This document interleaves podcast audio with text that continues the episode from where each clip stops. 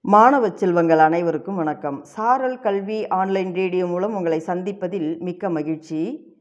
இன்று உங்கள் சிந்தனையை தூண்டுவதற்கு ஒரு சிறு கதை. கதை கூறுபவர் இரா கலையரசி தொடக்கப்பள்ளி ஆசிரியர் பாப்பிரெட்டிப்பட்டி ஒன்றியம் தருமபுரி மாவட்டம். கதையின் தலைப்பு இறைவன் அளித்த பரிசு. வாருங்கள் நாம் கதையை அறிந்து கொள்வோம். மன்னர் அக்பருடைய அரசவையில் நிறைய பேர் கூடியிருந்தாங்க. அந்த சமயத்தில் ஒரு பொறாமை பிடிச்சவன் அந்த கூடி இருந்தவங்க மத்தியில் ஒரு பொறாமை பிடிச்சவர் ஒருத்தர் இருக்கிறார்.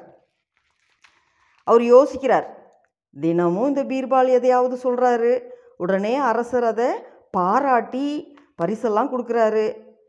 இன்னைக்கு எப்படியாவது பீர்பாலை நாம் மட்டம் தட்டிடணும் அப்படின்னு அந்த பொறாமை பிடிச்சவர் ஒரு முடிவுக்கே வந்துட்டார்.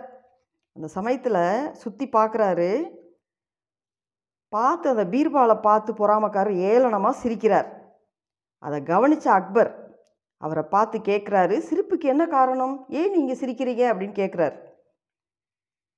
அப்போ இந்த பொறாமை பிடிச்சவர் மனசுக்குள்ளே நினைக்கிறாரு அரசர் நல்ல கலராக இருக்கிறாரு மற்றவங்களும் கலராக தான் இருக்காங்க.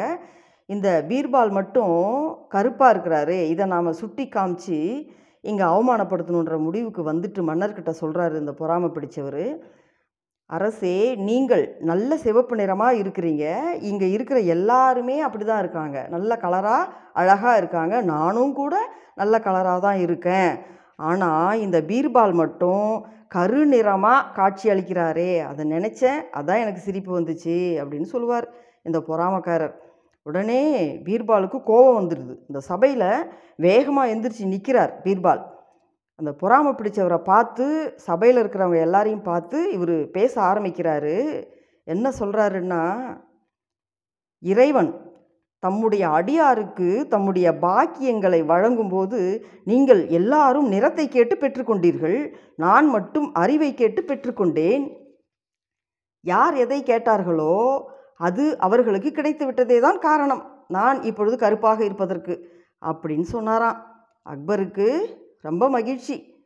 பொறாமைக்காரர் வெக்கி தலை குனிந்ததோடு பீர்பாலிடம் மன்னிப்பும் கேட்டுக்கொண்டார்.